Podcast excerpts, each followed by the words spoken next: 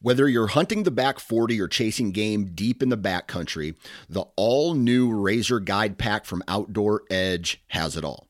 Coming in at only 12 ounces and in a premium wax canvas roll pack for compact storage and travel, the Razor Guide Pack is seven blades in total, including a 5 inch replaceable blade folding knife, a 3 inch replaceable blade caping knife, and the flip and zip saw for wood or bone.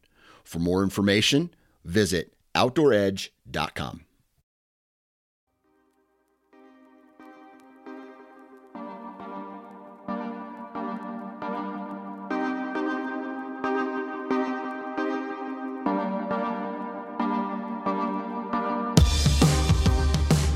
Welcome to the Antler Up podcast brought to you by Tethrd, the world's best saddle hunting equipment, and we have a fun show for you today. On this week's episode, I was joined by my good friend Aaron Hepler. Aaron's been on the podcast a few different times already, but the topics on today's episode we haven't really explored. What we really wanted to accomplish in this week's episode was to discuss how we can become more efficient hunters for this upcoming year. I think we honestly just scratched the surface and we'll be really completing another episode or a few episodes to really build on this. This is a really easy podcast to listen to, and it's really some of my favorites to complete when a good friend is on and we just chat about hunting. To kick this episode off, we dive into my turkey uh, success stories. We discuss how taking what I've learned in the turkey woods this spring, how that can really help me out come fall for whitetail. And following that, we get into what we can do to become that more efficient hunter from trail cameras, prepping your gear now, shooting your bow, and a heck of a lot more. One aspect that we touched upon was scouting and how important it is really to have confidence in yourself completing your scouting missions. From speed scouting, creating predetermined tracks on your map, to what sign to look for when setting up your cameras uh, for specific times of the year. And Aaron covers it all in this episode. We end on two different topics being uh, which cameras we have found our most luck with and how really persistence has helped us in the woods. So check it out. Thank you so much, everybody, for all of your support. If you like what you hear, please go give us a five star review either on iTunes, Spotify, or wherever you listen to your podcast episodes. We have some really cool things coming down the pipeline for you guys this summer. Really, really want to say thank you for all the support. It means the world to me. We'll check you out next week. Have a good week, everybody. Antler up.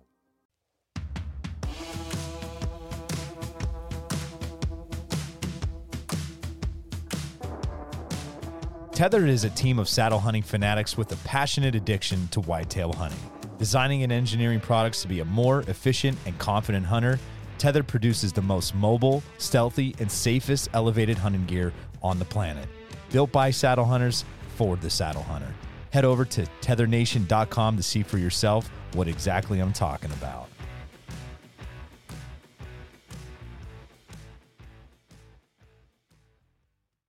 And before we dive into this week's episode, I have some really exciting news for you. If you've been eyeing any Exodus products for a while now, then you're in for a real treat. In celebration of their eighth year anniversary of trailblazing the trail camera marketplace, Exodus is now offering exclusive campaign for you guys. Starting on May 19th, you'll save 25% off the entire Exodus website. With a deal this great, Exodus will be offering these savings for the first 300 Exodus renders as well as the 300 rivals. So the good news though is if you miss out on these savings, you can lock in 25% off the entire site until June 12th while supplies last. All you have to do is use code AU at checkout to unlock your savings. In the case you need to be a little bit more familiar with what Exodus really has to offer, I'm about to share some of their key attributes flagship model of their render is powered by their Verizon 4G LTE technology, boosts lightning fast transmission times, making it the fastest in the industry. Plus, it's incredibly user friendly and dependable, and it ensures it's going to work flawlessly when it matters most. You can also save $125 with purchasing the Exodus Render Security Bundle with code AU. And if you're looking for that budget friendly, personally, it's my favorite camera. It's amazing. It's super awesome. Uh, and it takes amazing pictures, and the quality and functionality of it is just as simple as render, then check out the rival. With with our exclusive code AU, you can grab this sucker for under $140. Backed by Exodus's renowned five-year no BS warranty. This new camera is simple, reliable, and dollar for dollar it is the best camera on the market. So take advantage of these limited savings and remember you'll always be backed by their 5-year warranty. They stand behind their products. On top of that, they offer that 5-year theft and damage warranty, a peace of mind. And let's remember their best-in-class customer service to solve any issues or hiccups that arise. So use code AU at checkout over at exodusoutdoorgear.com. What's up, everybody? We're back. We're live for a new episode of the Antler Up podcast. I'm joined on the other line by good friend Aaron Hepler. Aaron, appreciate you coming on again, dude. What's going on? Any anytime, buddy. Not much. How are you doing today? You know, today was one of those days where it is, you know, the first week of May, and you would think it'd be nice out, and we could take our students outside to go play some really fun, you know, phys ed games, but yet we're inside and there's like 80 kids because like we have select so we have maybe 90 kids within a class and there's four teachers and we usually what we do is we split up and you have one person like right now has you know the fitness center one person has tennis the other person has team sports and then the other individual has mountain biking yeah. but when it's raining out and you can't get outside we're can and it's AP testing so our our gyms are used so now it's like it's a it's a mess, man. So you end up having 80 kids in one big gym trying to figure out what can we play all collectively and it's just uh sometimes I'm like, wow, this is crazy. Red Rover, Red Rover. Yeah, yeah. I mean, it's fun. Like, don't get me wrong. There's some classes are really cool about it and and embrace it. And but today, it seemed like because I asked my wife how her English classes went, and she said they were kind of lazy and you know, kind of giving me attitude. I said, you know, I felt kind of the same way. Like if I have to bargain with you, that that's not good. yeah. right. So that was the that was my day. And I've been hitting it hard pretty much in the weight room right now and mm-hmm. uh, doing I'm going back. I'm I've well, I've been I should say since I think last week of January I started again. I started doing the Mountain Tough program. I did it a couple years oh, ago. Cool yeah, I did it a couple years ago when we went out to Utah and mm-hmm. really enjoyed the program. Now that's even better. They offer that app and all kinds of cool stuff. And so, yeah, that's what I've been kind of going. And uh, recently they just released their preseason hunting program, which is like 16 weeks, but it's the 2.0 version. And that's the one that right. I originally bought a couple years ago and I loved it. So I was like, all right, sweet. Dude, like I'm on day three and I'm so sore. nice. And I've been working out since January, but it's just different now. You know what I mean? It's a whole new program. So I'm just I feel so so weak. So between that and the rain and everything like that, I'm just like oh, I and I just want to go back out turkey hunting and and scout a little bit more. yeah, for sure. I'm ready for some scouting. I want to I haven't gotten out turkey hunting yet, but I'll uh uh Friday. I'll go out this Friday, Saturday. So it should be good. I think with the should be good. crappy weather this whole week. I think clearing up, yeah, clearing up. I think they're going to be hammering down. Yeah, I hope so. I hope so too, buddy. Did you you ended up you it was so funny because we talked about a couple weeks ago, and you're like, yeah, I'll buy the second tag. Did you end up buying one? Yeah, yeah. I always do because I figured like if nothing else, it puts money back into the I don't know what they use it for, but hopefully they use it for turkeys. I don't know. yeah, I know. it would make sense. Dude, when Friday was going on the day before our opening day, I was like, okay, buy your extra tag, buy your special tag. And with teaching and other things going on around in the around in the house and everything, I just totally slipped my mind. I was just yeah. so dead red on like, make sure you're up at this time. What's the weather doing? Where are you going to go? So I went out scouting again and I just totally – went brain dead. And, yeah. you know, the day I was going on and it didn't dawn on me until I killed that turkey when I was like, dang, I'm tagged out. Just like you were saying, for people that don't know, yeah, you have to buy that tag before opening day. So like you have until Friday, yep. but once opening day rolls around, not that's a no go. Yeah, uh, I don't. I I don't know what their strategy is with that. I don't know if it's to like get people to buy more tags or so that they don't sell that many. You know what I mean? Because yeah. I, I don't think the Turk. I don't know what our. I haven't looked at the success rates for a while in PA on turkeys. Mm-hmm. I know it's not that it's not great. It's not horrible, but I think it's something like 25%, something like that. And um, so I, I think maybe they figure like, oh, it'll either save some turkeys or, or it'll get people to buy a second tag that are usually successful. Yeah. Yeah. It's interesting though. I've, I've, man, the, the way it happened was just totally nuts. Like just totally random because I originally, yeah was going to go out to the spot that I scouted a couple weeks prior for the youth hunt for my daughter. And uh, like I've said before, that ended up having a wildfire. So I, mm-hmm. that before Nora had a chance where I located birds, we couldn't access that road. So like that's part of the mountain was actually blocked. So we went right. to a different spot for her hunt. And then the week happened. I went went to Ohio, killed that bird there, came back, and I had some other things to do around the house, and so I didn't really get out scouting until Friday, the day before. And I went back to mm-hmm. that area, and there was a truck on right before. Um, I like let's think of like an 80 yard stretch. There was a gate on the right, like where you could park, a parking spot on the left that you could pull mm-hmm. in, and then another spot on the right, all within 80 yards. Well, the farthest mm-hmm. one on the right is where I originally located these birds um, mm-hmm. and everything. But there was a truck on the left. I was like, man, they're a little too close. Like, I don't know which side they really went on, type of ordeal. So I went to the first spot on that just to walk down this far road and just see if there's human tracks and uh, turkey tracks. Mm-hmm. And it was raining, it was misting.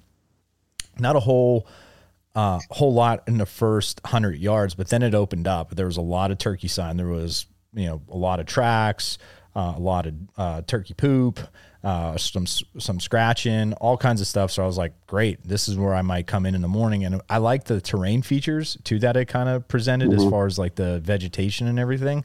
So right, I was like pumped. I was like, I'm gonna get here super early because I know people here will get here at 4:30 just to claim their spot basically of you know hey I parked here so move to the next spot. Dude I got there at 4:35 and there was a truck there. Go to the next spot. There was that same truck there that was the night before. Go to the next mm-hmm. spot up further basically to turn around. But there was a truck mm-hmm. there and I was like holy cow.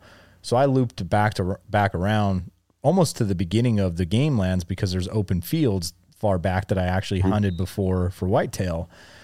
And I was back there for a while, not a whole lot, uh, no calling, didn't hear anything. So I ended up turning it into a deer scouting mission at 6:30 in the morning, basically. Nice. And as I was walking around, just you know, slowly, uh, came across, dude, a ton of deer sign, a ton, about mm-hmm. eight to ten scrapes that I actually walk through and nice. a couple small rubs. Um, and then further back, when it really goes into the big hardwoods, that's where I found that little dink shed. And yeah, I really like the terrain features. So I, that was always a spot that I wanted to go back into. So I was like, all right, win win. I have consolation prize shed, got some deer scouting in. I was soaked by that point in time. Like I was texting you that day and I started working my way out at 8:30. My wife's like, "What are you going to do?" I was like, "Well, I'm, i might just come home, grab grab some coffee, get something to eat." You know, it was pretty dead, and it was those couple cars, trucks were there. So as I was coming into town, I was like, "Screw it, I'm going right at the light. I'm going to go out by uh, more public land, like Blackie area." And I turned mm-hmm. around mm-hmm. the corner and drove on that road, and there was on the public land strip, it was basically going to bring me back to kind of like where I started, but on the other side, if that makes sense. Mm-hmm. And as I was driving on that road, dude, it was truck, truck, truck, truck, truck. And I could see on on my map that I'm getting pretty close to the end of the like back to the road, basically the main highway road. I was like, crap, right. crap. Well, then all of a sudden, I just looked, and I was I kind of the terrain feature that we looked at and scouted back at home like that turkey foot. Yeah. I was like, yep. Oh, with with the topo lines, I'm like, man, that kind of looks good. I'm just gonna go in there. It, it's it wasn't raining as hard. I just want to go down in there, scout again for for whitetail. I have all day, my like mm-hmm. all that stuff. So that's what I do. I park and I start w- walking into this blowdown, dude. And all of a sudden, I just, I just hit a soft call. Meep, meep, meep, meep. A couple seconds go by, and then all of a sudden it was, and I was like, oh boy. and then, dude, for two hours we just played cat mouse, kind of, you know, just going back and forth. And every time I think I would move, I think every time they were probably, I thought maybe they were moving forward, you know, away from me they actually were Yeah. probably staying put more so and they would see me and then they would go. But dude, honestly, it worked out. I got lucky that it worked out because for two hours, like I said, we were playing this game until I finally shot him. But what ended up Well, yeah, you texted me. You texted me at work like the you're sitting there and one gobbling. I was like, oh, he's on one, and I texted you back like, oh, get him, dude. Yeah. And then I was like, ah, he must he must have like yeah fizzled out or something. And then like three hours later, you're like walking out with a turkey. I'm like, heck yeah. dude so like he what i was doing was i was kind of going straight to him on this point on this ridge.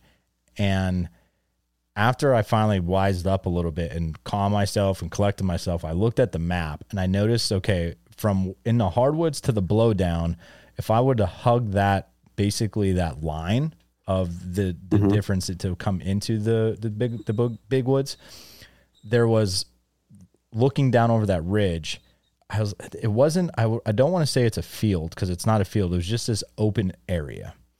And I was like, man, they might be down in there. So I cut back into the timber at this point because, like I said, I was kind of hugging that line. Then I cut right to go back towards the blowdown, walked down down until I could see down into the bottom from that ridge. And what I ended up doing was I mm-hmm. found that big tree trunk falling down and it was like on an angle and then behind it made a, another another tree. So it was almost like a T and I got right in that crook and put my back up against it. And that's where I sat for over an hour plus and just calling back and forth. And I had calls with him going until 10 1025 or 10 yeah 1025 we'll say. And at that point that was the last gobble. I tried back maybe a couple minutes later silent and i was like okay i will sit here for the rest of the ti day until it's noon and figure out what happens because they're either going to be working away from me or they're actually going to be coming back towards me well luckily i i did that because about 11 o'clock- o'clock on the dot. Uh, something caught my eye down in the bottom. There were turkeys scratching and making small little clucks here and there. And I softly called. One started working its way up towards me, and I could see there there were gobblers. And as he's walking up, he's on a beeline straight to me, dude, like a from north to south. But all these big trees were in between us, and I had my gun rested up and just ready to go left or right, whichever way he was going to pop out, basically. And as I gave like Yep. a soft call, one from the bottom just came up like a bat out of hell, like just all like, "What's going on?" You know what I mean? Like just running up, Yeah. And I was like, "Oh my gosh, this is awesome!" I turned the gun to him. I'm on the red dots on him, and I said, "I say to myself, he's close enough. The red dots on him. He's close enough. The red dots on him." And then finally, I just went. I blasted, Nice. and he starts going down. The other turkeys are attacking him. I'm like stomp, foot's on the neck. They're still like clucking nearby. I'm like, get out of here, you know, like just because Yeah. it, took forever for forever for them to go. And then that was it, man. I was like, oh my gosh, eleven twenty. It was crazy. And then uh, like looking on social media on Saturday or Sunday, like both days, I don't know how many people said from eleven twenty to like eleven thirty five they killed turkeys. It was crazy. Yeah, I mean it's it's probably the time of year to do it because the birds are. I mean we we have a late opener in PA compared to other states, which is fine. Like biologically, yeah, yeah, I get it. Okay, Yeah. but it kind of it kind of sucks because they're not quite as responsive to calls first thing off the roost. Like first thing off the roost, they're looking for a hen, and if they're roosted close by, you'll hear them gobble three or four times, and then that's it Yeah. so they're with hens in the morning. Probably my guess is they were gobbling at your calls, but like, nah, I'm good. I'm over Yeah. here. Yeah. You know, Well, and that's, Yeah, they definitely had hens too with them, like for Right. sure. Know. yeah, exactly. And that's, that's the thing. The hens that they're going to lose their hens at some point in the morning, and what your call on staying put. It's it sucks to stay put in the turkey woods because what you really want to do is like you want to have that like hammering back and forth call match with one and have it come into your call and then but but it takes a lot of um, serious patience to just mm sit there and wait for a turkey. Because you it's not like a deer like you just expect them to be gobbling and that kind of thing. And when they don't kind of can get to you for but if you can sit there and do what you did like they're going to come back through there at some point. They heard something there so they want to check it out yeah. especially when they lose their hens. Yeah. So that was my thought process man to the t because like i said earlier I, I it turned in it turned into a quick deer scouting mission very quick. like yeah. once it was so foggy and I didn't hear anything, and when it would lighten up, because the same thought process went into my mind when you and I texted. You know, usually when it's lightens up or it stops raining, those turkey are hammering in those fields. And yeah. I never, I heard one gobble back in that area that week that I was scouting for Nora. Mm-hmm. And unfortunately, as I was deer scouting, I found some pretty fre- fresh wing feathers. Now, I don't know if that's from like I didn't see anything else. I don't know mm-hmm. if a young one killed one from the week prior. Oh yeah, you sent me that. Yeah, and I was like, you know, I, I, couldn't really make out what else was going on, and you know, you and I were like, well, maybe coyote will will eat one today too. But yeah, uh, so yeah, so I mean, I I'm usually that running gun. I I but once I I will be patient with the turkey if I know I'm you know if there's one that I'm hunting basically. Yeah, I think that's that's usually the mistake that I've always made, like growing up, is not not being patient on a turkey. Yeah. Um, but that's that's like an important thing to do, especially this time of year. Later, actually, if you can get on one, like later in the last half of the season, usually you can do better in the morning in the last half of the season because the hens are done being bred. So yeah, they're you know they're they're more open to working later and and the hunting pressures last the last half of the season too. I know it's going to sound pretty weird or maybe not, I don't know, but I'm actually excited to take what I've learned in these two big, you know, I'm big, not big, but like in these two specific hunts into the whitetail woods. Yeah. absolutely. So I like I said, I think the trying of your patience is the big thing, right? Anything that anything that talks back to you, if you that's what you're looking for. Like in the when you're hunting a deer, you can go sit in a tree all day long and be content. Yeah. Because that's what you've always done. That's how you do it. And you know, at some point the deer is going to come walking by. yeah. And you know, you have those like, like the, the magical moment, like 6 PM and you know, like, oh, got to yeah. stand up. You know, yeah. That, you know, my dad always used to say, that's when you got to stand up in your tree stand, you know, exactly. Like, yeah. Uh, so you have that when you're deer hunting, but it's those like, it's almost the same thing as like when you know it's time to eat, your mouth starts watering. You know, like mm-hmm. if you don't hear that turkey gobbling or you don't hear the elk bugling, you're like, ah, they're not here. Like yeah. they're there. If you if you've heard them there before or you've seen them there before, or like even if you have pictures of them on your trail camera in the fall, they'll they're going to be there. Yeah, it's just being patient. But I think being patient and if you can be patient on a turkey, you can teach yourself that even more on a deer. Yeah. Well, that I'm taking that aspect of things, taking the. I know this is going to sound funny because obviously there's been multiple times like you and I've scouted for whitetail together. Jim and I have scouted. Dimitri and I used to go all the time. You know, there's been plenty of scouting trips, but I feel like scouting. I honestly feel like the attributes. You know, I always relate things to you know joking like whether it be a video game or a baseball card. Like you know, you look at someone's attributes of they're improving this. That is one aspect I really do feel more confident confident about, and I mm-hmm. owe it to all the guests. And I owe it to you and all my friends because you know we we're able to bounce things off of each other and again that's why i love this platform is to learn and grow as, as a person and as a hunter but i feel like like dude you, you couldn't catch me dead probably in years past to be out there and go go find gobblers before you go right. hunt them. You know what I mean? Like, I, I, mean, honestly, I know the the one here in Pennsylvania that I killed, like, yeah, that was kind of more luck because I, I, I saw a spot on the map that I really wanted to ultimately go scout for whitetail. But you're right. But but in the grand scheme of things, like I was going out prior and was finding the the turkey sign that to to hunt it. And again, like that's where I want to bring that into the whitetail woods of getting better as an individual, getting better as a hunter, to be more efficient. And that's ultimately when you and I talked of what I want this to kind of be about is how how as hunters can we be a little bit more efficient and utilize and prioritize our time more wisely uh, and more calculated when it comes to to hunting and scouting and stuff like that. So, yeah, yeah. I, I think again, I'm excited to hopefully carry this momentum in, into uh, the fall.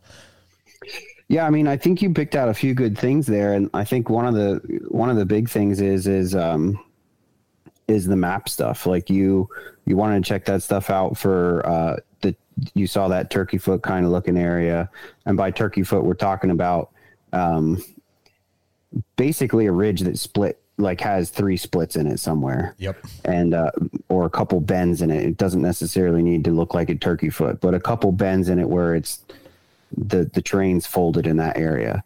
And I think that's one thing that you've really been keen in on. Uh, you know, th- this the area that we scouted with Jim last year. Mm-hmm. Like that was something you really keyed in on was like how many different not just terrain, but how many different things come together here based terrain, vegetation, uh, what's on the ground. Is it, you know, does, is there a rock edge meets a softwood meets a hardwood with, you know, folded terrain there. And I think that's something that you can spend time looking at all the time. So that way, when you do go to scout, you're going straight to those areas. Like, oh, mm-hmm. let me, and that that can be your first time through an area when you're scouting.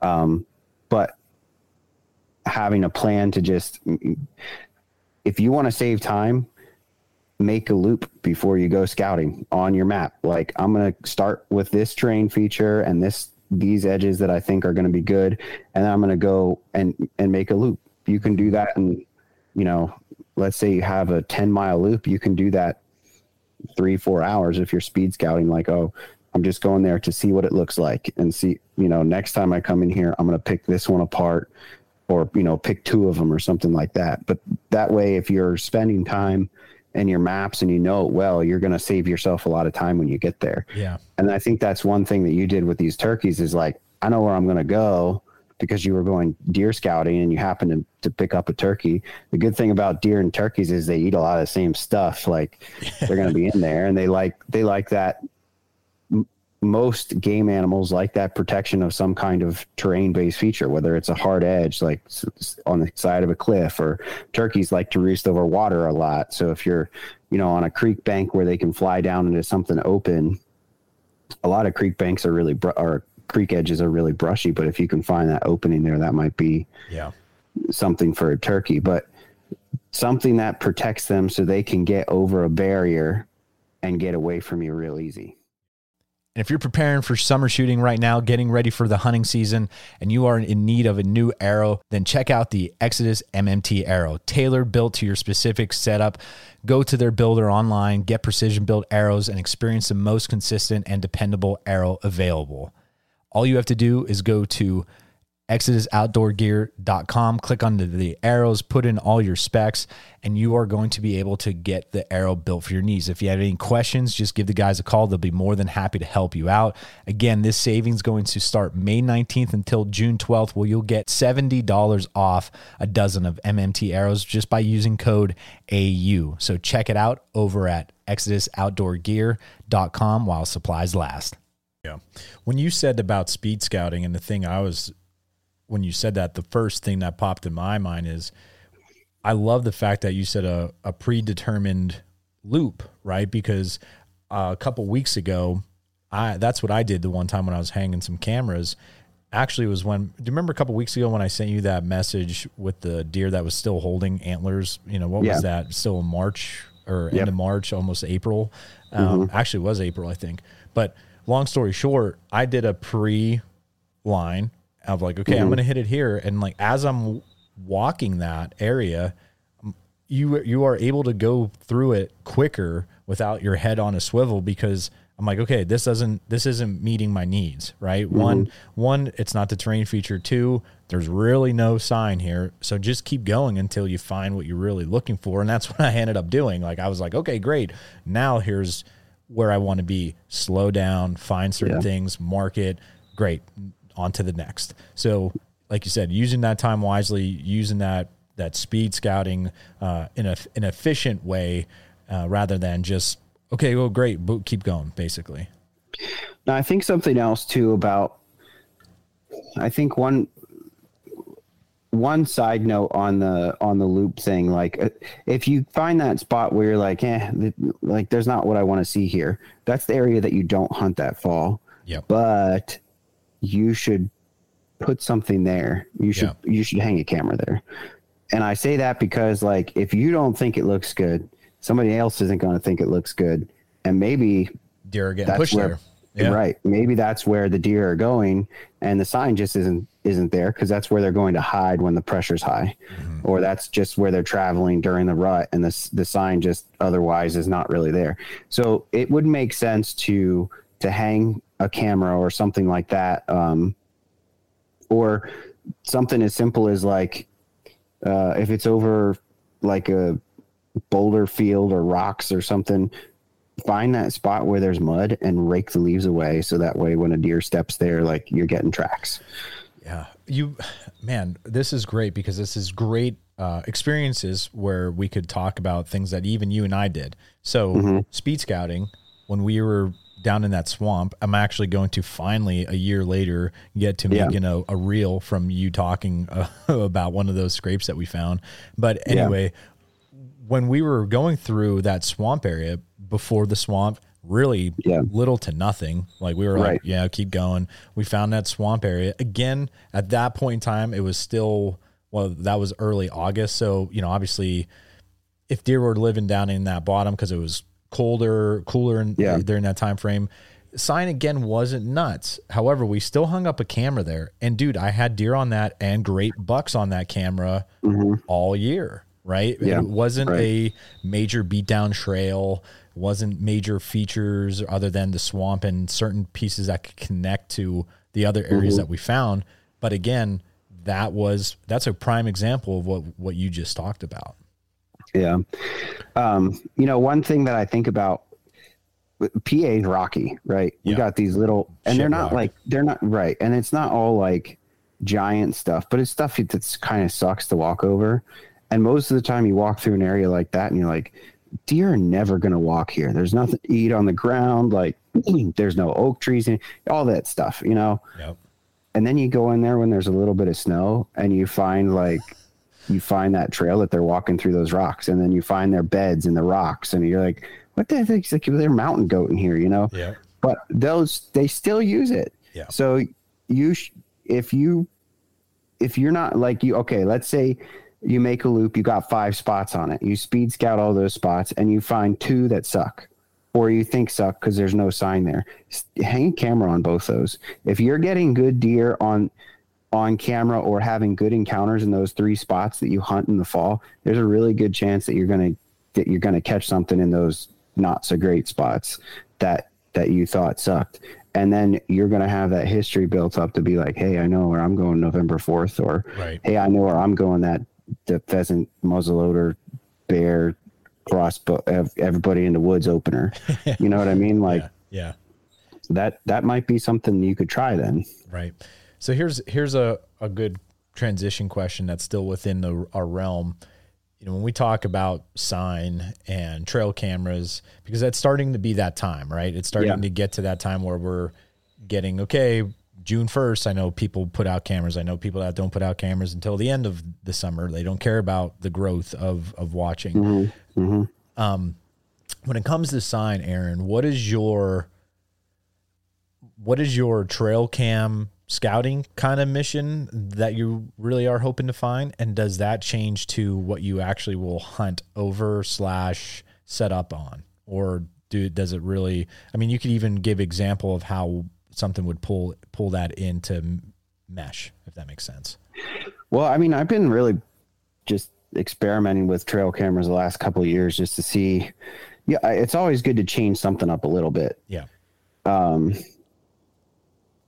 but I think the best thing to do with trail cameras is to think of three elevations, so high, low, high, high, medium, and low elevation, and then um, uh, really think of different think of different features that are going to work through you for throughout the year. So I know I'm going to get velvet on summery food stuff like well greenbrier is great any time of the year, but you know I talk about clear cuts a lot.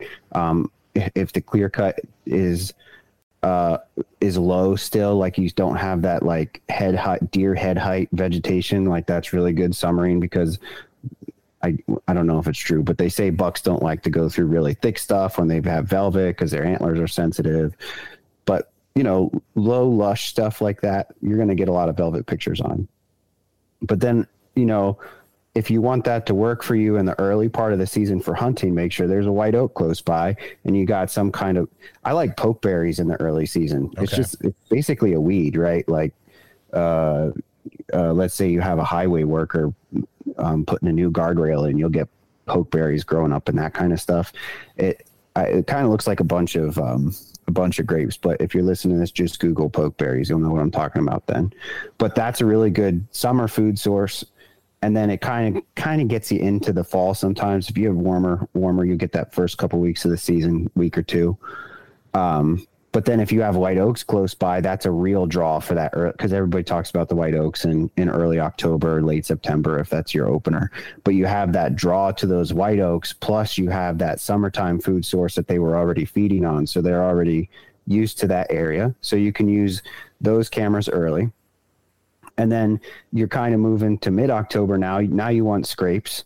You still might have some red oaks, but you need some browse close by if it's a dry year, water helps. Water's always good.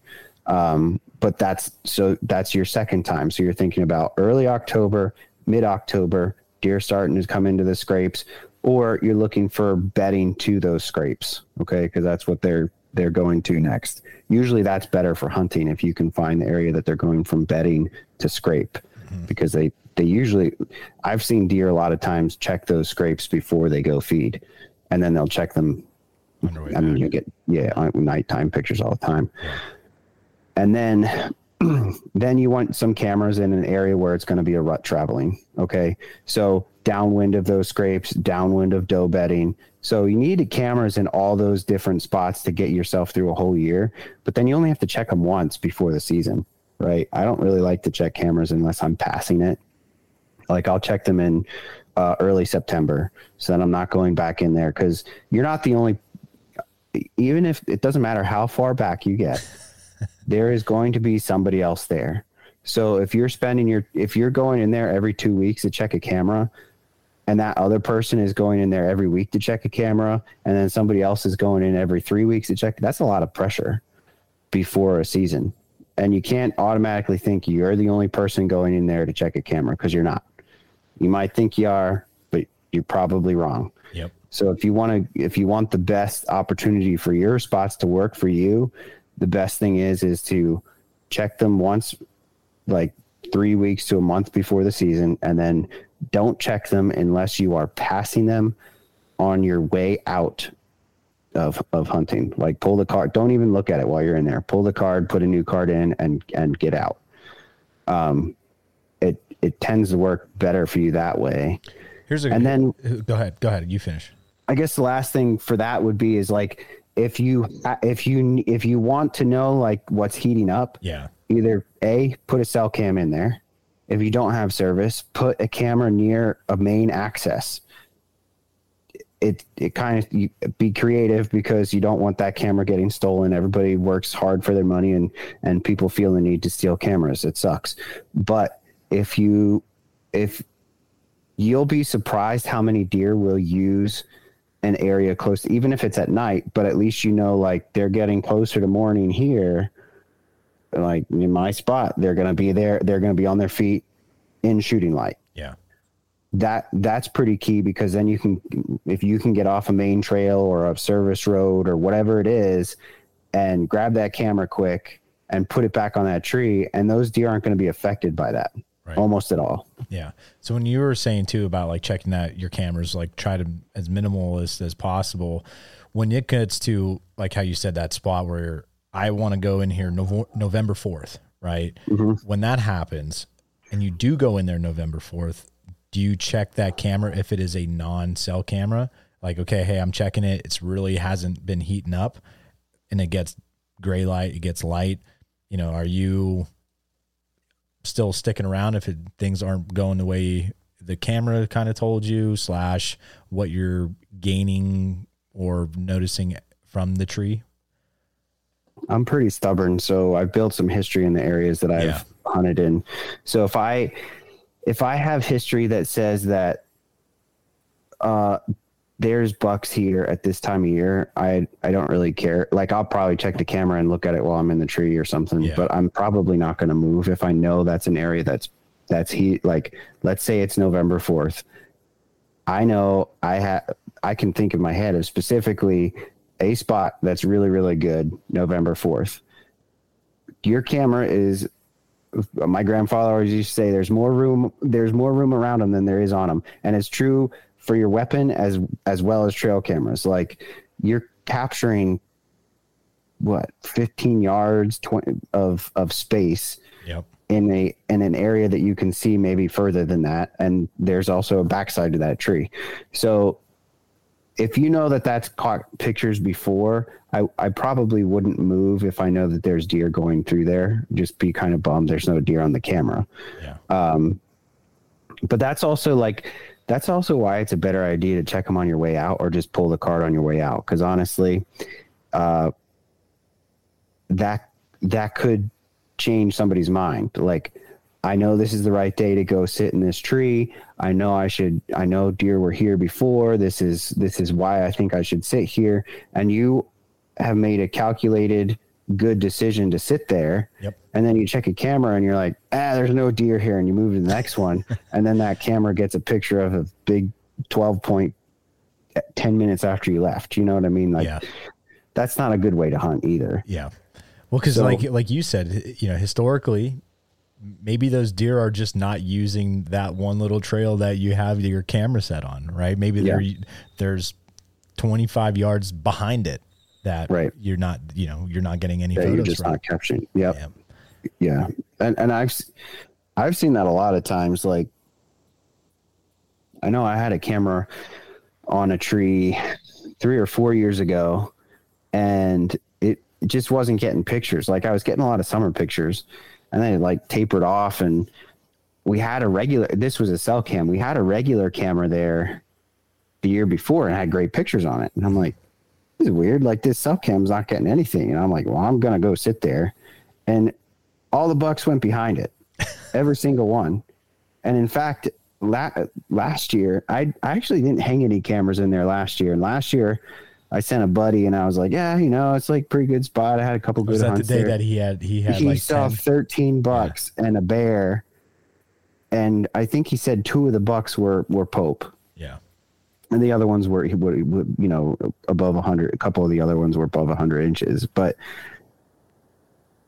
it, based on what he told, where he told me those bucks were, I would have not had a single one on the camera that I normally hang in that spot. And how can you beat a day like that? Even if you don't get a shot, like, well, I mean, he had his bow drawn twice, I think, that day and just couldn't get them to stop because it's a rut, uh, a pretty good rut cruising area. But how, how do you have a day like that and be like, hunting sucks? You know, Yeah. Like, it's, it's, you don't. no that was my october what 30th this past year when i had the All five of those bucks came running. Yeah. yeah i mean that's yeah like you said those are days in the woods that you you say that you're you'd be mad that you'd hope to get to get a shot and even know if you don't but yeah, Yeah. that's that's awesome I think the other thing we need to talk about cameras when we're talking about efficiency is how many. yeah Um, normally, I, I normally I'm running like somewhere between six and ten cameras for like a, a core area, and maybe that's. Uh, I used to run six over maybe a mile, and then two years ago I ran, you know, ten or ten or twelve um, in a little bit less than a mile. Last year, uh, Troy and I hung 20 cameras in that same area that we did the year prior, and honestly, it didn't make a difference. You know, you think you're going to pattern a deer and think that, um, oh well, if I got him coming from this direction, then I'll catch him on this camera. But they're going all over the place. In the big woods, they're going all over the place. Yeah. And yeah, we got we got some pictures of the same deer and kind of could figure out which direction he was going or what kind of loop he was making or whatever, but it didn't really help you like nail it down any better. Just yeah. like this deer prefers to be this direction more than this direction, which is good because then you can narrow down the areas that you should hunt a specific buck. So if he prefers the the 300 acres towards the east than he does towards the west or he shows up at night on the 300 acres west and during the day on this so you know where to hunt him now during the day. You have to use your smarts on what kind of food he's using what what kind of food does he prefer when he's coming through those other cameras? Is he is he picking on uh, little browse or is he you know the big mass crops? What is he doing in the pictures normally? Um, does he does he hit a certain scrape pattern? Like is he hitting again these scrapes at night these scrapes during the day? Like um, is he hitting scrapes that little bucks hit you know right. that kind of thing. But that that's probably the only thing that hanging 20 cameras versus 12 cameras did was oh he prefers this side a little more than he does this side which you can still do with less cameras. Yeah. You just get less a little less info. But i think if you have let's say you have uh, let's say you don't have that many cameras. Let's say you have 15. And these aren't all cell cameras either. Right. Let's just say you have, but normally for cell cams, normally what I'm doing is I, I like one, one cell cam for every 10 cameras that are running. Got so it. nine of my cameras are regular cam. One is a cell cam. And I, um, we'll, we'll talk about something else in cell cams in a little bit, but I think let's say you have 15 camera or 15 cameras. I, I would break them up honestly in fives.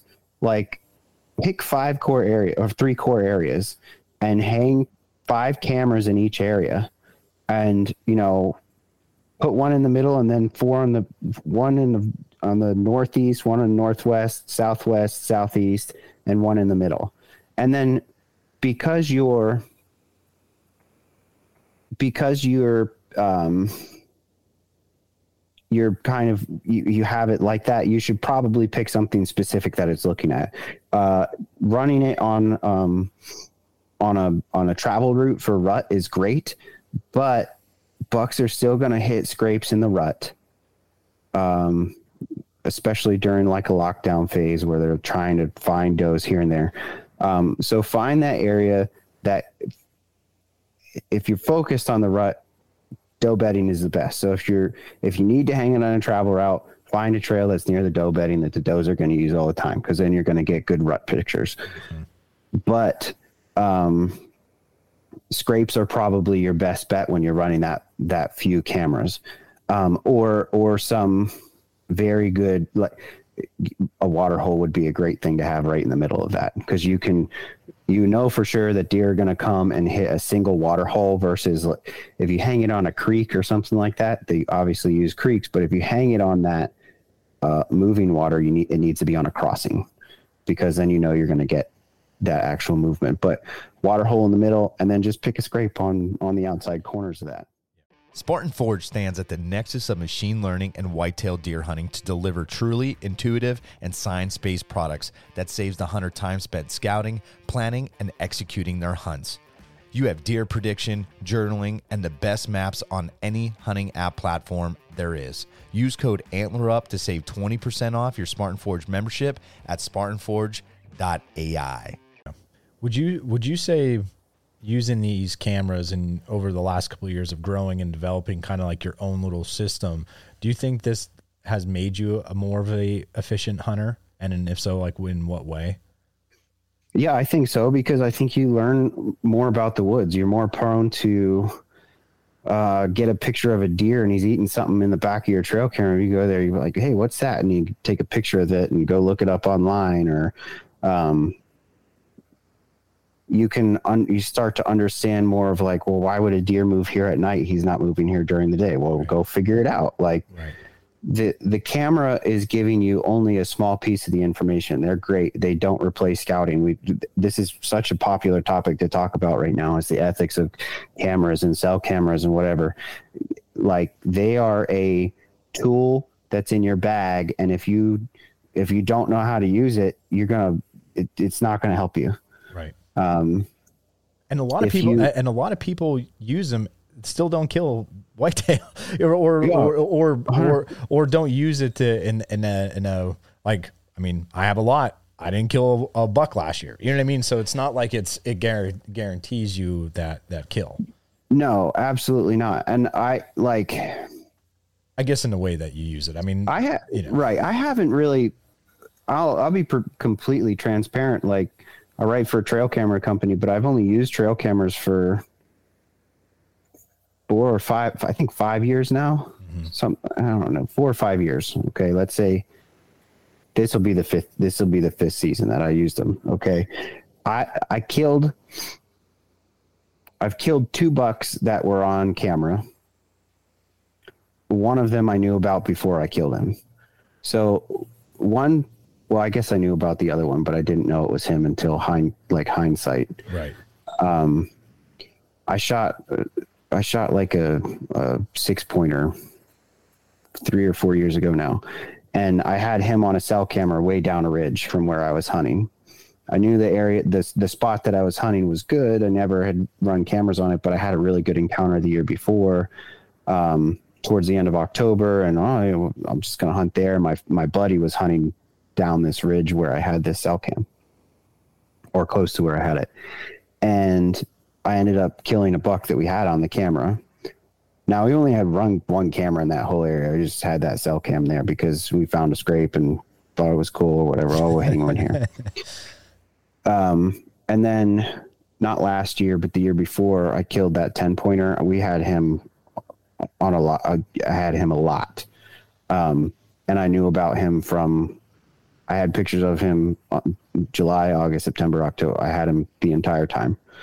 Um, again, I, I didn't I didn't pattern him with a camera. Right. I just knew he preferred this general area during the daylight. Yeah, and I I, I probably you can tell me if I'm wrong, Aaron. I I agree when I see people post like especially like when Byron posts about like he I know he recently had one where someone said a story like he got this deer on camera and went out in his backyard or like whatever. And he basically mm-hmm. with especially with a gun and knew where the area he, the deer was traveling he cut him off and he shot him. Like i we don't do that right? Like we've never like like you said it's going to help you maybe put yourself in the right area and when we say area, it's a huge area. It's not even like like you. Can, yeah, you're talking right. You know, what you're talking. Yeah, you're talking big woods.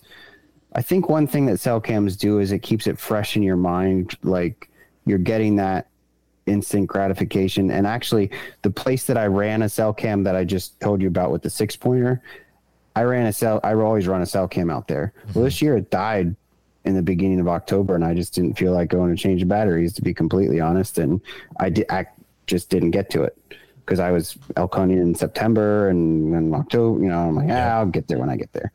Now it's hunting season, and I had run a camera so for three years on that tree, and I was like, that that's where I killed my buck this year. Right. I didn't have my buck on camera, but I knew that area would be good this time of year. I used that cell camera as a tool not as a crutch. Right. So, and I think that's the important thing. The unfortunate thing is, is that there's no, everybody is saying like there's no true definition for fair chase and there's no regulation to define it. I guess everybody has their own ethics.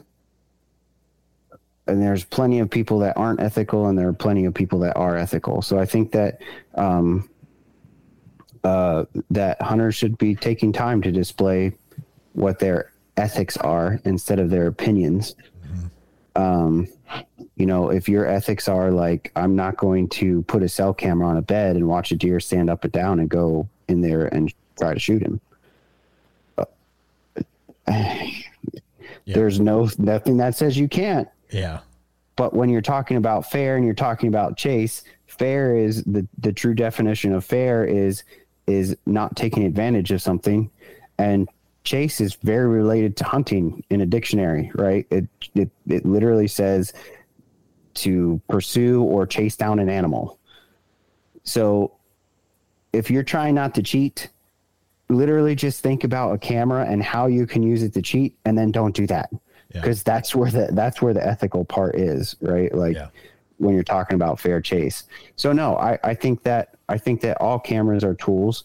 And um, if you if you uh, if you only know how to use the hammer in your tool bag and you don't know how to use your drills and your like what you you know and you don't know about what you're working on then you're not going to get the job done right. Right.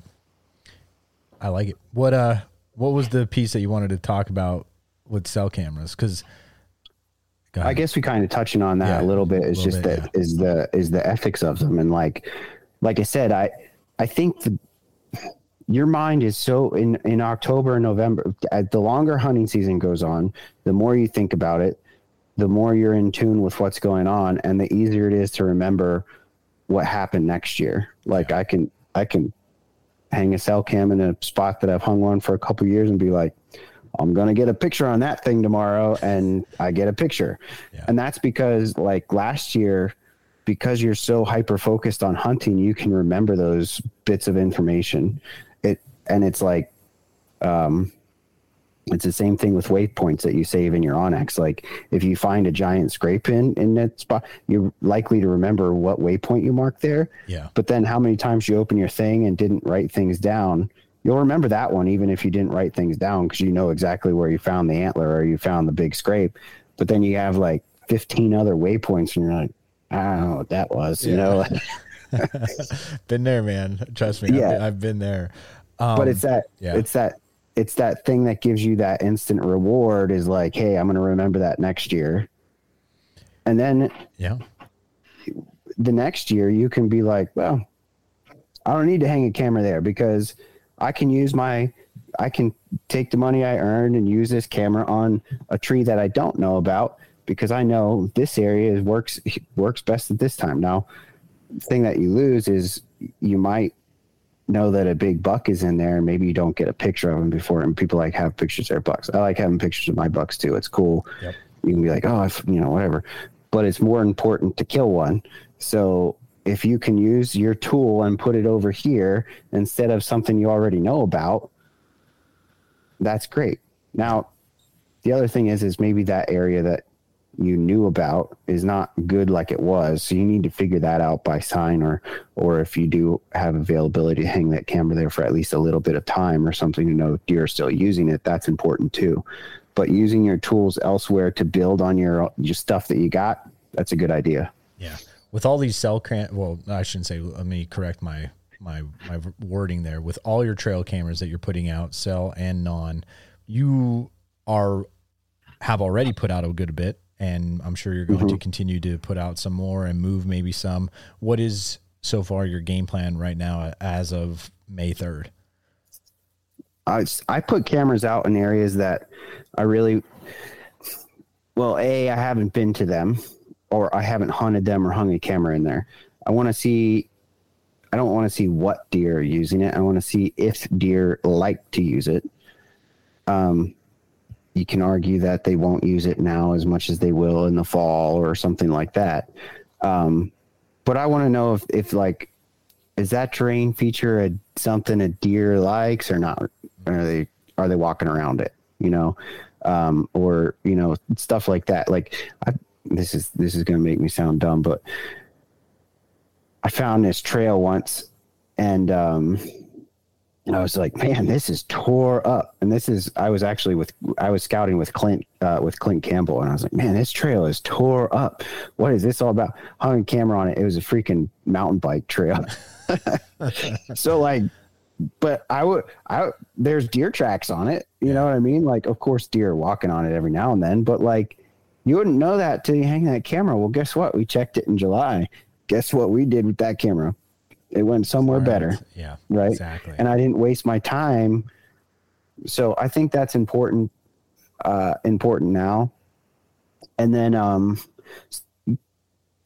i kind of have some stuff in areas that it might might work out for early season um like just kind of some light uh it's it's uh, i guess i could say that it's a lot of stuff that's kind of dead right now that would probably be good in warmer seasons and then in turn good for an early hunt you know and then i might move some of those cameras if they suck you know not i mean you should run a camera for a whole year in a spot yeah um but really it's just to find out if deer even like that yeah. stuff. So yeah, I've hung I've hung a few, and um, based on what I find on those, then I'll either bulk that area up or like, eh, I'll just leave one in here and see what goes on. Yeah. Is there any like true deadline for you when it comes to hanging, not hanging cameras?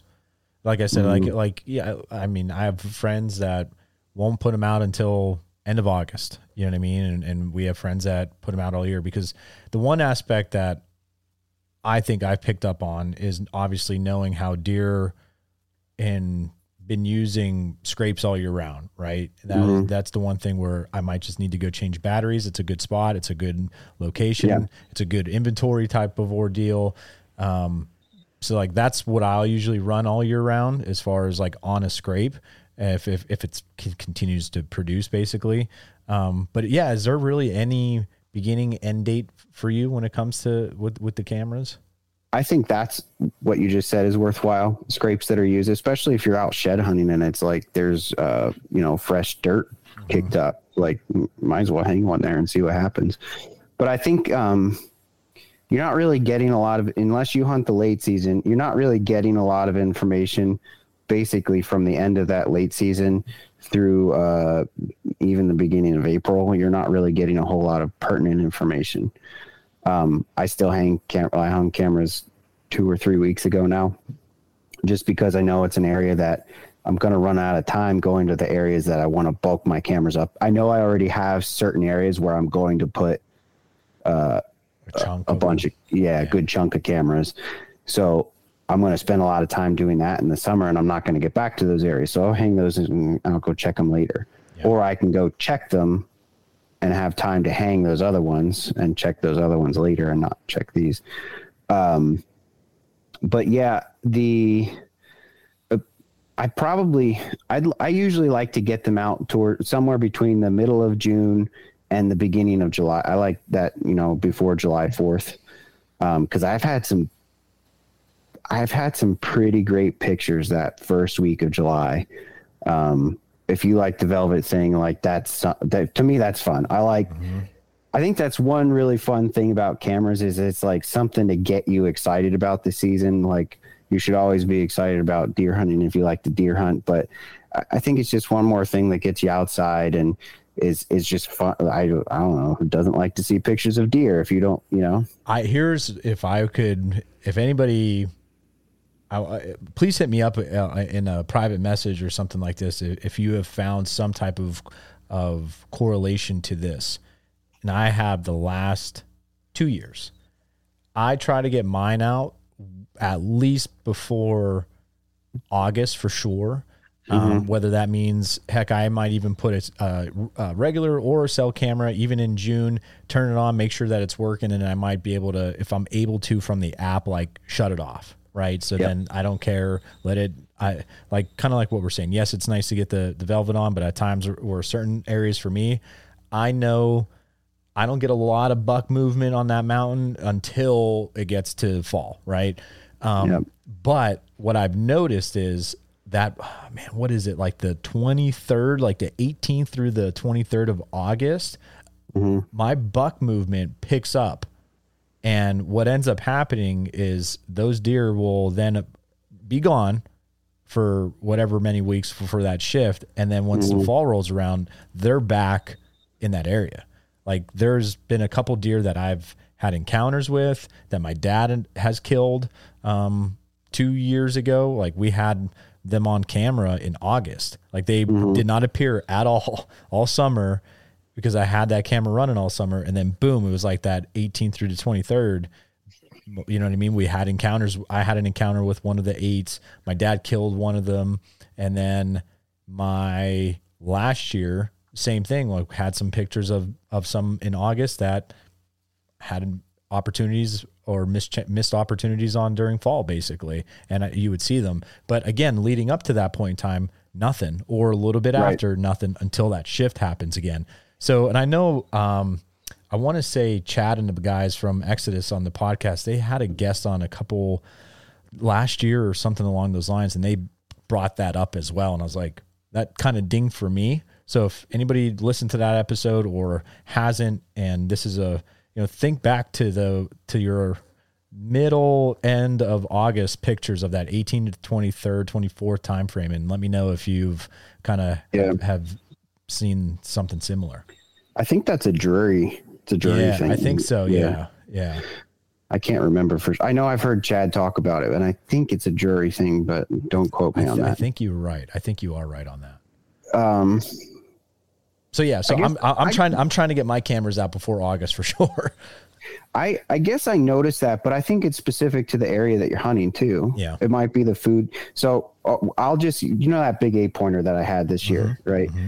Now that area was where I shot the ten pointer last the two year my buck two years ago. I had that my buck on camera in the beginning of July, and then I didn't have him on again until September. Okay. Okay, so I can't, I can't remember the dates in July, but I know it was in the first week. Same thing with that eight pointer this year. I had him on in the beginning of July, and then I didn't get him. Like he was on sporadically here and there, but we had so many cameras this year, it was a little bit different. I had him in the beginning of July though, and I didn't really get him until like late August Yep. so he kind of disappeared for almost a month from those cameras so it might be specific to the area that you're hunting or or you just need to have that history built over a couple years of like hey uh, the core bucks use this area at this time and then they come back Yeah. or like you know because then i mean i have plenty of bucks and there's one specific camera i can think of that like you know what deer are in the area and then you can tell when they go away and when they come back on that camera Yeah. Yeah. Ah, because they always they always pass it but Yeah, that's good stuff, man. I, I like that. Um, so other than trail cameras, what else are you doing maybe for this year, preparing for hunting season already, or that I you think- plan on doing? Uh, so access is a is a good one for this time of year, and I think that I could do a little bit better. Well, you can always do better at everything you do, Right. um, and that's why you should always like uh, this worked this year, so I'm not going to change that. But this part wasn't great, and you should tweak that part, right? So that's what I'm always doing with cameras. But um, I think access is always something that you can work on.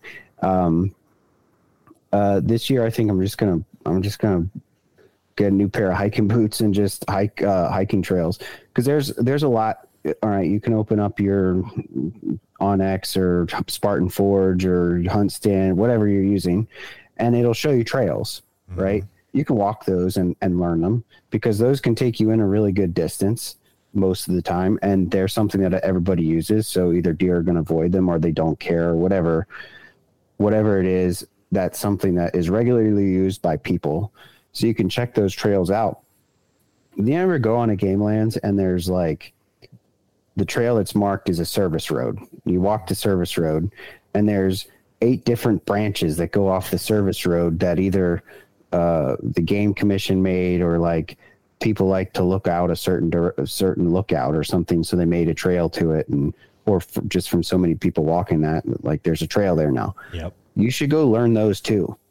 And then turn your tracker on, whatever app you're using, turn the tracker on because now you got a new access that you can get in there quick, quiet.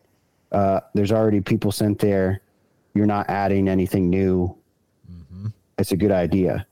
So you can find those um, those hidden trails or like I know there's one there's one place that uh, you and I have talked about scouting together.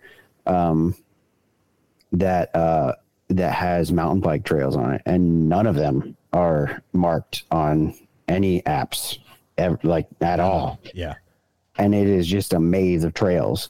Well, they're that kind of stuff is the stuff I'm talking about. You can use that as an as an easy way to access your spots and uh, not, you know, maybe not jack things up.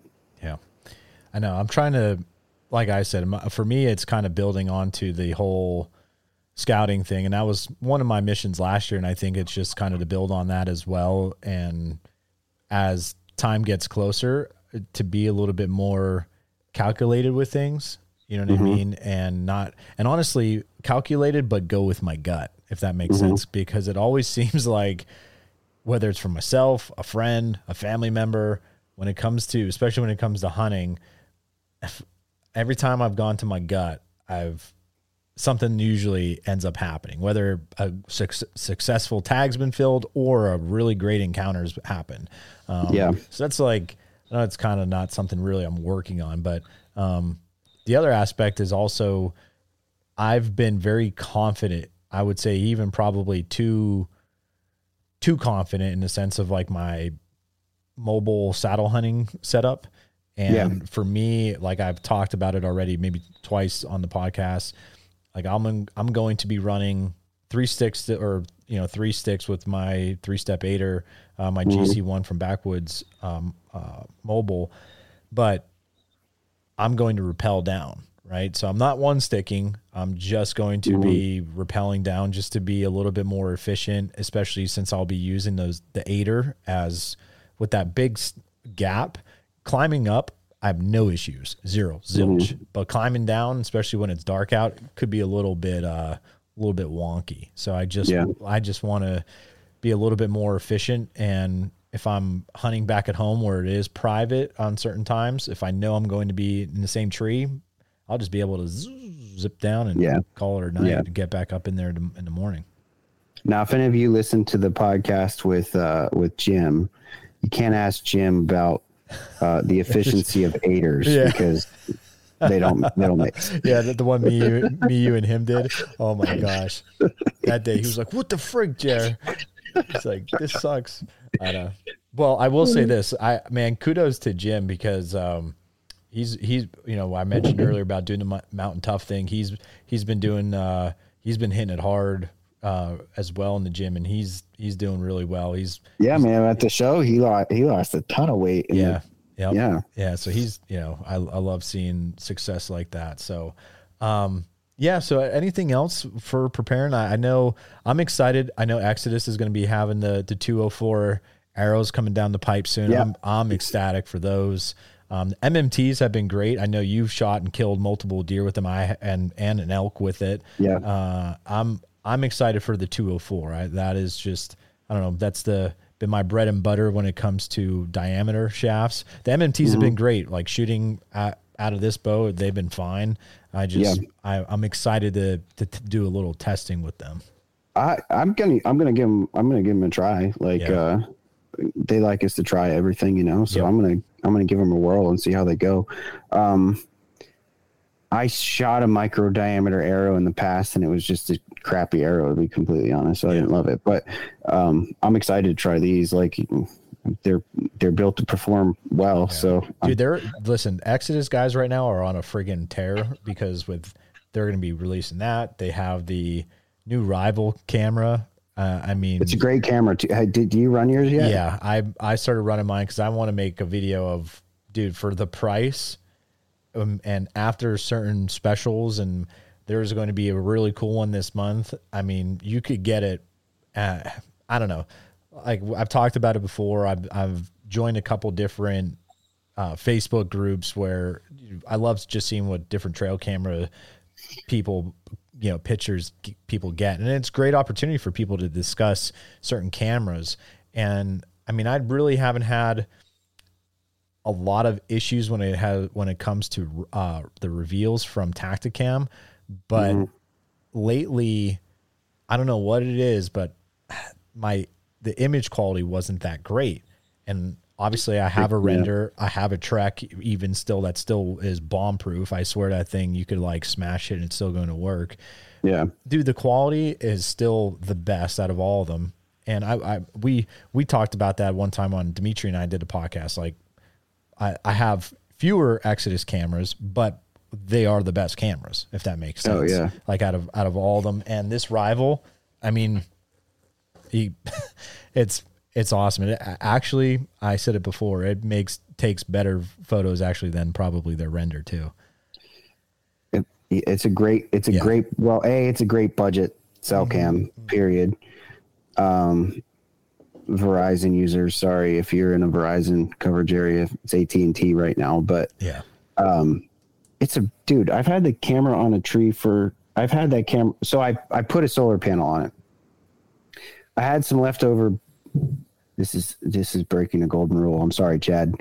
Uh, I had some leftover lithium batteries in like in one of my uh, my lift twos in my regular cameras, and I popped them out and put them in that because I was excited. I couldn't. All the stores were all sold out of lithium batteries, so I went and put old lithium batteries in this thing and paired it with a with a solar panel. I've had it on a tree now for three months and 100% battery with the solar panel because Yeah. it gets they run on ambient light or whatever. So it's a great if you're running a cell cam, like use the solar panel because it's it's especially in area, especially in Oh, areas yeah. that you are getting getting a little bit more traffic Yeah. on for sure. way worth your way worth your money. But I've had this thing on a tree for three months now. I have it on a one shot burst, 10 second delay because I don't know, it's not like a time you need tons of pictures. I get 30 pictures a day on that ca- on that camera so far, and the quality is great. So, like you like that's basically like a new deer in every picture almost, you know, unless it's unless they're like hanging out, like they're munching on the bush that's behind. You know, some sometimes it's the one to hang out and munch on a bush in the in the picture, but it's it's a lot of pictures. You're getting a lot of pictures, and I, it's I, the area that I have it in has three bars of service. So it's not like a great, you know, as far as like sending pictures, it, I really shouldn't be getting that many pictures. Like most Yeah. of the time, you're like checking your card and there's like 40 pictures you missed or something. Um, that's that's not happened yet. So, and I Great. did that on purpose because I'm I'm trying to see what works with this camera, and it's great, great Yeah. camera. No, that's awesome. Yeah, so really cool things with that. Um, last thing, Aaron, uh, when it comes to our hunting uh, that that we've done the last couple of years since we've built our friendship and everything, you know, there's one thing that one word that I feel like comes up uh, when I think about it, and that is, that is being persistent. And when whether it's good times, bad times, you know, we're, we've talked about how we still grind it out. That is the one other thing going into like this year is is to be continuing to be persistent when it comes to the right time and the right moment. Yeah, absolutely. Um, I guess when you know you're burnt out, like, but you know an area is going to be good, you just have to find a way to to Yeah. to, Like I- turn that your hunting off for a second and Yeah. get yourself back in the game. You know. Like I know you, you clipped that one last year and Mm-hmm.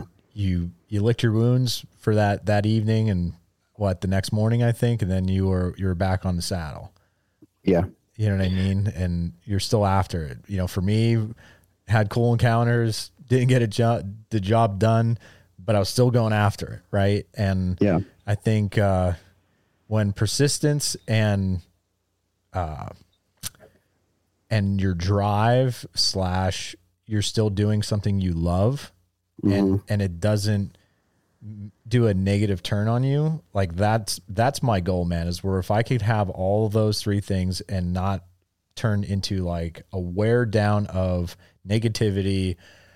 I know we've talked about you hear people talk about on other podcasts and, and videos of take that mental break and it's okay like that is totally fine like i'm mm-hmm. not putting that down by any means because i'm for that when it comes to even just life in general like there's Yeah. days there's days where i just want to come down here in the man cave and just sit here and do nothing. You know what I mean? Like you need those me time.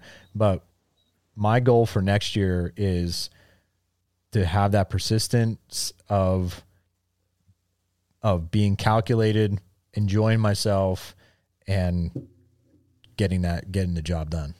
Yeah, and I mean, I guess it's you know you've been talking about like you've been hitting the weight room and Jim's been losing weight, and it's the same it's the same thing as going going to the gym, right? Like there's mo- there's a lot of days you're not going to do it, but if you go down there and you do it, you feel a lot better, and you, you also know that you're not going to get any gains unless you're in the gym. Yeah. Or you're not eating right, or whatever it is.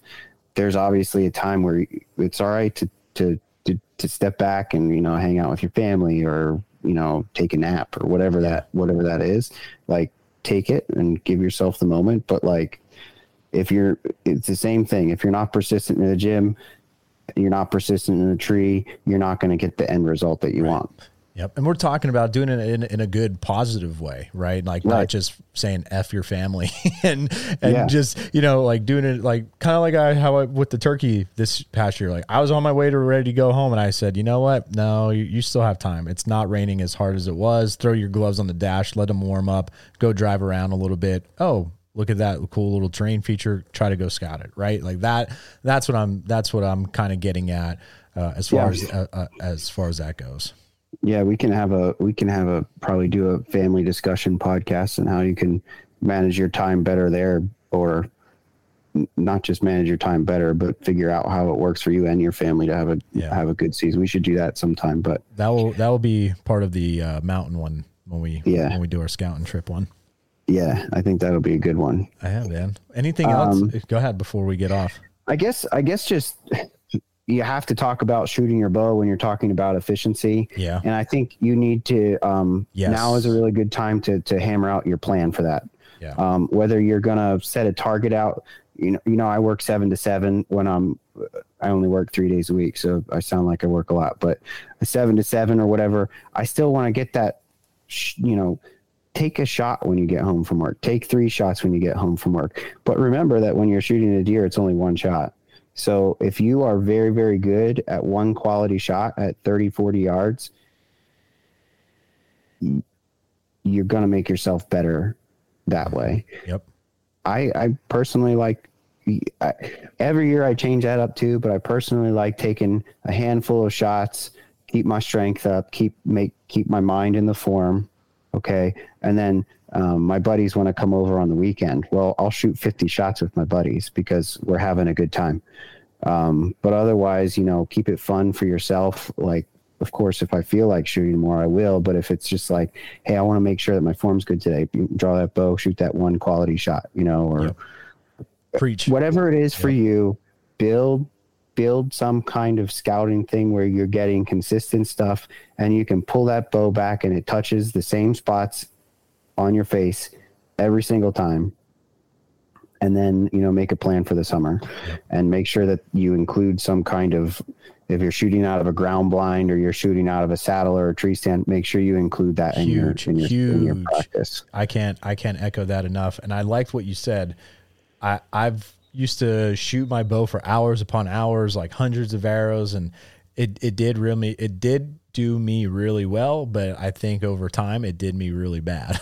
mm-hmm. and you can get in your own head real dude, fast, real freaking quick. And so now I love I love like a, a medium like I like to shoot two dozen. You know what I mean? Uh, if, if yeah. like when I on these longer and I take a little bit yeah. longer breaks, I'm not just ripping you know 24 to 30 shots you know what i mean I'm, yeah. I'm, they're not quick ones i'm i'm taking my time a little bit more i'm doing different scenarios and what aaron said i can't stress enough when it comes to shooting your bow in whatever hunting situation you plan on doing if you know one day you might be walking on the ground stalking and you have to shoot from both knees or one knee up and one knee kind of in a wonky position practice mm-hmm. it. If you're going to be hunting out of a tree stand, practice it. If you're hunting out of a saddle, practice it. And even practice setting up your stuff as well without even shooting per se, right? Like practice yeah. maneuvering around the tree, all that stuff. Yeah. I mean, that's right. If you want your opener opening to be good,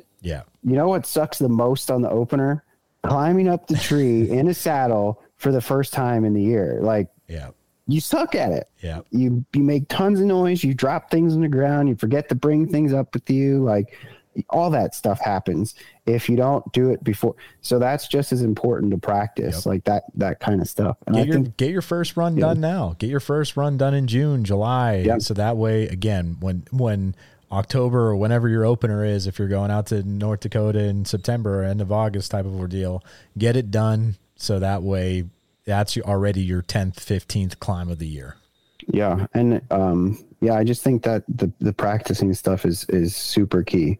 And and there again with the shooting stuff, there's no problem with shooting tons of shots. If you want to, if you're gonna hang out with your buddies while you're watching football in the, in the early fall, or you're watching, oh, we're gonna watch baseball, or you know, everybody's coming over, we're gonna shoot, shoot a ton of shots. Like just have a good time. Don't don't don't pressure yourself. If you suck, don't Get out. don't count it. that in your next don't count that in your next practice be like oh well i sucked last time so i'm going to suck this time just have a good time with your buddies and, and shoot Yeah. um, and then and then get back to your normal routine of practice Yeah. No, I like that, dude. What we'll do is um, we'll hit up another one, like I said, for sure, uh, after a scouting trip or and probably another topic that we want to just chat about. So um, this was a good one, man. I this one uh, I'm excited to get out there because again, I think now's the time where trail cameras people are starting to think about what cameras am I going to run, how many am I going to run, what pieces Yep. am I scouting, and uh, you know how how can we be a little bit more efficient? And we'll build upon this. I think this is just the tip of the iceberg as far Yeah. as things that we could cover. And again aaron uh, i mean we'll we'll come back again and, and visit. Hey we talked about trail cameras. We talked about some gear stuff how else can we be a little bit more efficient as a hunter come come next year so yeah i think we could do a part two efficiency we'll probably Yeah. talk about a lot more stuff but Yep. Yeah, we'll, we'll we'll listen back and be like, oh shit, we forgot to say that. So, man, I appreciate it, dude. And Yeah, buddy. killing it as far as article goes for for Clint for Exodus. You know, where can people find you? Follow along with what you got going on. Yeah, um, you can find me over at uh, exodusoutdoorgear.com. I'm writing a lot of stuff for them or uh, truthfromthestand.com. Um, check me out in those places or, you know, if, and check out the Instagram thing. It uh, It's just Aaron underscore Hepler. I like it, dude. Well, I appreciate you taking the time, man. I know with the family and the girls, and same here. So, uh, this is Got to go take care of the new guinea pig. yeah. I like it. Now, now's when you got to go grow some like fresh grass and like put it in a cage and let it go eat, go to town. Yeah, yeah, exactly. I like it, dude. He Well, likes alfalfa. I don't know. I like it. All right, everybody. Dude, I appreciate it, Aaron. Thanks, everybody, for tuning in. Hope you enjoyed this one. We'll see you next week. Antler up.